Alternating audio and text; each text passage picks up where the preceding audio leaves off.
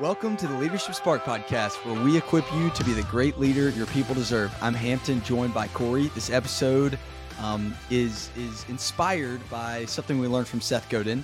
I'll start with a question: What would today look like if you could describe your job as the best job ever?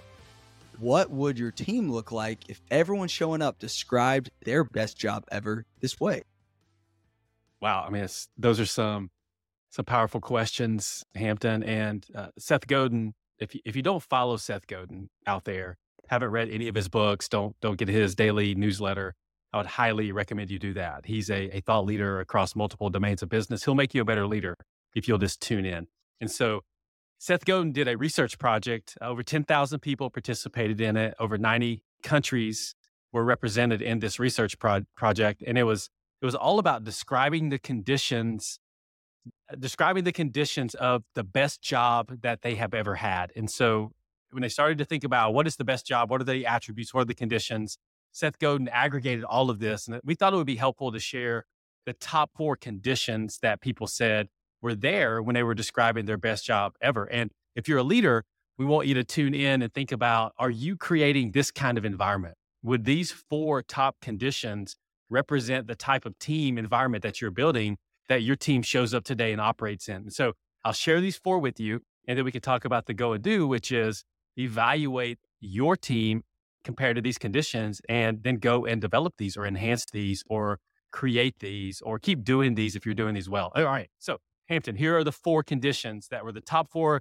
conditions for how people describe their best job ever. Number one was I surprised myself with what I could accomplish. I surprised myself by what I could accomplish was the first thing that people said. And really what that tells me is that someone is creating a team where people could bring their best self to work every day to where they could they could try things. Maybe they're challenged because of the the feedback that they're getting or they're challenged by the experiments that they could run that stretch themselves and they learned that they could actually do more than they thought they could. And so the best work environments create environments where people can try new things, or they can stretch themselves, or there's this this cycle of, of bidirectional feedback that happens that helps people get better.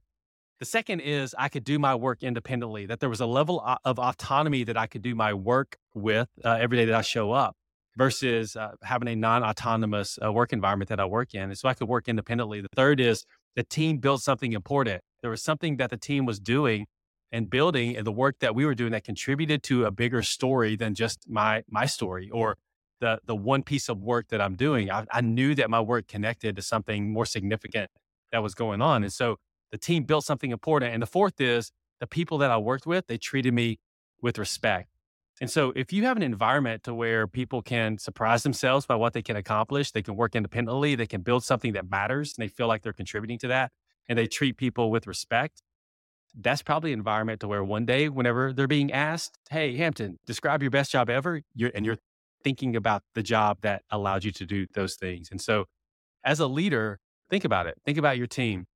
In fact, a real challenge would be this this will take some guts, but take those four, write them down, and ask your team to respond to those and rate on a scale to one to five how your team is doing in each of those four areas. And that'll tell you a lot and maybe give you some insight into things that you you can do. So your go and do is is to think about these things, but also go get some intelligence and then ultimately drive it to action to where your team would say that those four conditions are part of their job today, which is creating the best job they've ever had.